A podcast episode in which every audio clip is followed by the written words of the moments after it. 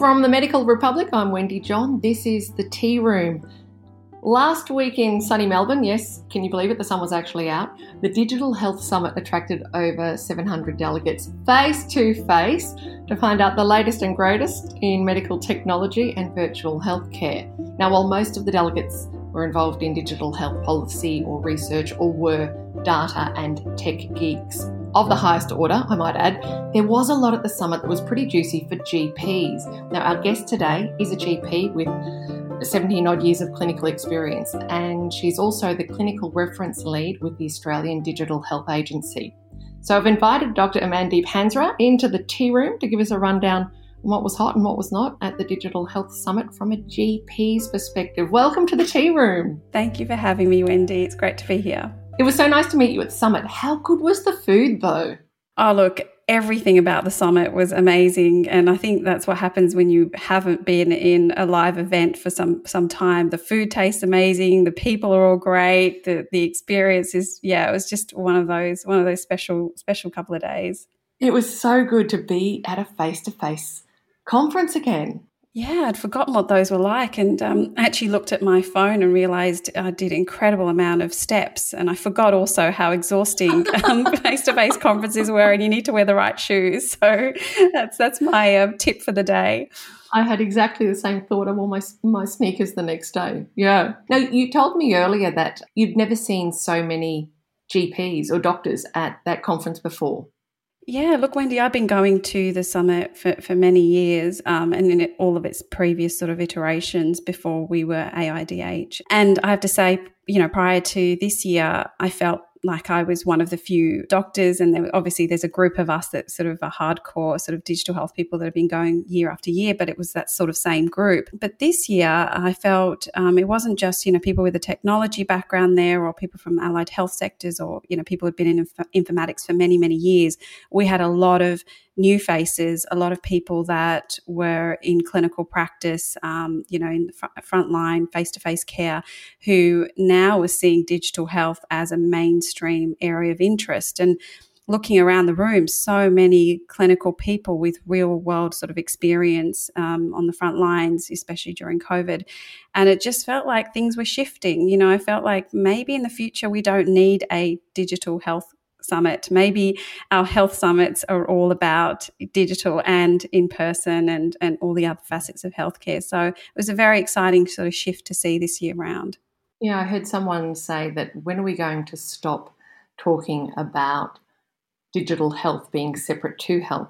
We can we can't really disregard digital health as a side option. It's something that is so embedded now to healthcare. So, what were some of the items that you thought were of particular interest to GPs? I mean, there was lots of things spoken about. I mean, obviously, everyone's heard about virtual care, and if you haven't heard about virtual care, I don't know where you've been for the last couple of years.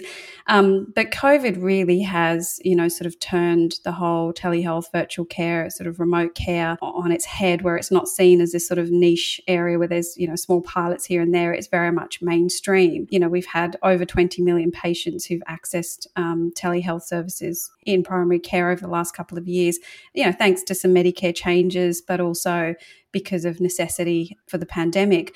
But I think going broader than just telehealth, I think what was great at the summit was we started to see other technologies that you could augment telehealth or virtual care with. And, you know, we had some great presentations by various health services. I remember Sydney Local Health District talking um, about an app that they're using to do um, virtual wound care. And so they've got a wound care command center and they provide remote care for patients with chronic wounds. And the, the app that they're using is this tissue analytics sort of AI powered app. And it can look at, you know, it doesn't just sort of take a picture of the wound, but when you take the picture, there are all these other elements of the wound details that you get um, when you transfer it to the healthcare provider on the other end. Uh, the depth and you know the the size of it, and just incredible information that you probably don't even get when you're looking at it face to face. And it just made me realize that the more we use these sorts of tools, the more it will change the very, I guess, models of care that we've been used to relying upon as GPs. You know, we may have patients that we don't need to bring into the practice setting. We may be able to access, you know, specialist services much easier to support us in primary care because we don't have to send a patient off to see the specialist face to face. We can access through these virtual care models where you can augment it with the technology. And so you're starting to see those sorts of things which can be used by GPs, but also you're starting to see that patients are using a lot more digital health technologies. There was the CEO of ORCHA from the UK who spoke, um, oh, Liz Ashall Payne. Oh, she was amazing. She talked about these 365,000 digital health technologies that are available and that 5 million people download um, every day will download a digital health technology across the world. Five million people. New subscribers. That, yeah, new subscribers. Um, and it's gone up 20% during COVID. And then she said something else really alarming that, you know, we have more smartphones globally than we have toilets and toothbrushes. And it made me realize, you know, we've put into the hands of our patients the tool that they need to manage their healthcare, which is their smartphone and all the apps that go on it. And people are really taking control of their own uh, health through the use of consumer based technologies. Yeah, lots of discussion around those sorts of topics, Wendy.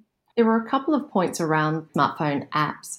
And I think one of those is that placing the responsibility or some of the responsibility for healthcare with the patient, and patients are more engaged, more likely. Adherence is sometimes better. I think that was with reference to the wound care technology, actually, but patients are more engaged in their health, which is exactly what it's about because that comes back to it's all about the patient. I heard the term patient as team leader. You know, it, it's patient centered. We heard a lot of patient voices with that. The other thing with health apps is there was a lot of talk around standards and that there's, oh, you know, every person and the dog can create an app and put it up and market it well. But what are the standards? What is the quality of information? And then data might be gathered, but then what do you do with that data? And how is that data interoperable with other healthcare systems? And privacy. Yeah, look, I mean, it made us realize that you can innovate and you can go a bit wild as we have done in the last two years, um, just because we've had to for speed. But at the end of the day, you know, standards and, and guidelines need to keep up because Otherwise, we do enter um, sort of a bit of a dangerous space where we don't know what's happening with privacy, as you mentioned, um, data privacy, security, even user design, clinical standards, and governance. And you know, there's some great presentations, and one of them also was uh, TGA talking about regulation and they obviously have had to work harder than they've ever worked before because know, there's lots of new players that are innovating and are new to regulation. They don't know the regulation in health and they have to learn it very quickly. So we as healthcare providers have to have some basic knowledge about what our patients are using because if it's in an area that should be regulated, we need to make sure that our patients are aware as well that this is a regulated space and if you're using an app that is diagnostic or therapeutic in some way, you know, that that, you know, potentially falls under the software as a medical device. And I think going back to sort of Liz's comment, she'd mentioned that only 20% of digital technologies would actually meet quality indicators around data, privacy, security, user design, clinical standards. If we compared it to, you know, to in-person care. Um, so we've got a lot of work to do if it's only 20%. And the problem is, as healthcare providers, this is not something we're aware of. It's not something we got taught in medical school or that we have time and space to read up on what are the regulations for digital health technologies. So we've got some challenges and some barriers to overcome, I think, as this area grows quite rapidly.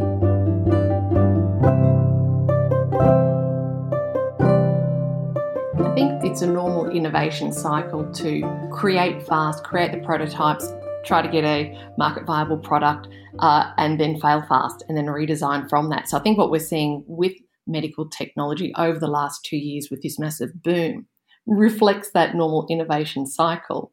I guess the the challenge is that we're talking about we're not just talking about someone having a running app, we're talking about someone's healthcare. So the stakes are higher. However, I think there's going to be a lot of really positive technology come out of the last two years. Once everything gets calibrated, once the standards, you know, do start to sort of kick in a little bit more robustly, then there's going to be so much more that will be at the hands of doctors to be able to reduce the patient load in the clinic, make the quality of telehealth a lot better. Was there any other medical tech that you thought would be useful for a GP? There were so many different amazing presentations over the couple of days. I think what really stood out for me, though, eh, what you mentioned a little bit earlier in the conversation, was this thing around patient centricity or consumer centricity and really putting the onus back onto the individual and letting them have power and control. And part of that is by them generating their own data, whether it's that's through wearables, but also having access to their data. So there was talk a lot about patient portals for access to their own information. I think they've been doing some great work in Victoria the Royal Children's Hospital already had a patient portal back in 2016, but they were now using it more broadly across the, the Parkville hospitals. And I think what's great about that is from a GP's perspective is that, you know, we often have that disconnect with the hospital system. And, you know, we rely on maybe I'll get sent a discharge summary, you know, maybe I can, um, you know, get some information from the My Health record. But now if you've got patients that are carrying a lot of this information with them um, and they're they're owning it, they're controlling it, married with their own patient generated data, I think we're going to be a lot more informed as GPs because often we're, we're going blind. If you've got a new patient, you don't know anything about them, you're starting from scratch, you're just relying on what they can remember. Um, that's, that's starting to change. I love the distinction between patient and consumer. I wanted to ask you, can you talk a little bit more about that? Because I think it's kind of pivotal with where health is going or where health could go? Yeah, look, um, I think you and I have had a discussion about this before, and I, I get I, am always a bit confused when I'm in different settings. Sometimes I use the word consumer when I'm in the corporate and the tech world, and then I use patient when I'm with doctors. And it made me realize that as doctors, we we tend to call all of the people that come to see us patients. And I think what that implies is that our patients are sick. You know, there's something wrong with them. And I think that's why they come to you, right? Yeah, exactly. And you know, and this is where we really need to challenge that model, that reactive care model of a patient comes to us when they're sick, and then we we help them. They go away, we never see them again until they're sick again. And yes, they're patients. But I think in the other world where we start to look at preventative care and keeping people well and not just treating disease, but actually stopping them from getting disease, whether this is through precision medicine, whether it's through genomics, you know, through its predictive analytics and AI, we really need to start shifting our thinking and maybe cons- using the word consumer is not a bad thing because these people are consuming services. They're not necessarily sick. We're keeping them well and healthy, and we don't want them to become a patient. And so I actually don't mind the word consumer. When I first sort of heard it, I was like, oh, no, I'm a doctor. We don't have consumers, we have patients. But now I'm starting to understand more and more that the word consumer is really about, you know, people who, who consume or use services to keep themselves well. And we shouldn't give them this sick title, which is a patient. So I would like that language to start changing because I think it will then help shift us to start thinking more broadly about what do we as healthcare providers do um, you know, we shouldn't just be treating people's diseases and illnesses. We should be stopping them from getting them in the first place. That's a, a big responsibility, but how powerful. The the other thing that might be a little bit I don't know, a little bit confronting too is that with all this data, like once we know what to do with the big data around health, I mean, there's so much out there, once it's all pulled together and we can start to look at it and analyze it and slice and dice it, it's going to really cast the light on some dark spots in our healthcare and dark spots potentially on particular services or even particular practitioners. Is that a little bit threatening though for some people? Yeah, look, this is another controversial um, topic, and I sort of, you know, sat on both sides, and I, I understand that as doctors, we don't want to be measured, we don't want to be kind of scrutinized, we just want to keep doing what we do and, and hope that we're doing the right thing. But I think, you know, the time has come where the sustainability of the health system is, is being threatened. We have obviously an aging population, more and more chronic diseases. We have less and less resources. Our resources are going to be constrained, and we really need to identify what are the high value services that we need to provide to keep people well? And the things that we're doing that don't add value that don't actually contribute to keeping patients or consumers well um, then we need to not be doing that because we just don't have the money or the people or, or the other resources to continue to do that. And the only way we're going to be able to find that out is through data. And unfortunately you know through being measured. Um, and it's not to say that we're being measured because you know we're doing the wrong thing and we should you know get in trouble for it. It's not a punitive thing but we need to be measured so we can uh, you know apply our resources to the areas that are going to have the most impact. I guess MBS would also have to change in some ways so that doctors are paid for keeping people well as opposed to just fixing them up when they're sick or treating yes. them when they're sick So if, if, we've got a couple of hours, I'm happy to talk about MBS and funding. but um, yeah, that's one of my, um, you know, sort of uh, bugbears is that, yeah, we have this really archaic system that, you know, this fee for service model is very much centered around, you know, more activity, you get paid. And we know we've got enough data to know that more activity does not generally mean better outcomes. The right activity means better outcomes. And we have been looking at this the wrong way. And obviously, that system was set up many, many years ago, decades ago, when it was fit for purpose back then, but it's not fit for purpose now with our access to technology, with the models of care that we're now developing.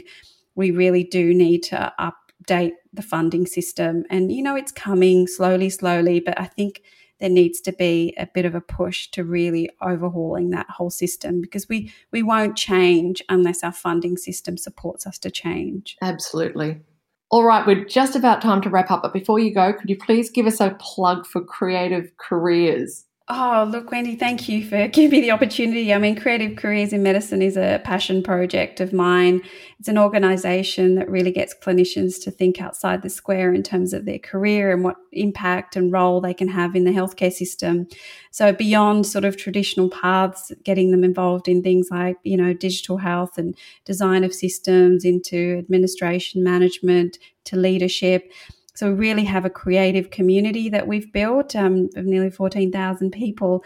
And we are running our annual event um, in May on the 14th and 15th in Sydney in person and we're very excited we've got some inspiring speakers and some you know even talking about digital health and startups and entering the corporate world and getting into, involved in management and public health and policy and so it'll be a really interesting couple of days so would love it if people head to our website, creativecareersinmedicine.com, and have a look at the program. And yeah, come along. It should be a jam packed, uh, fun couple of days. Well, I hope the food is as good as it was at the Digital Health Institute Summit because it's a high it's a high bar to reach. Yeah. Oh, we'll get there. Oh, trust me, I'm on it. I'm on it. Look, thank you so much. Really appreciate your time. You have a great day. Thanks so much, Wendy. Thank you for having me.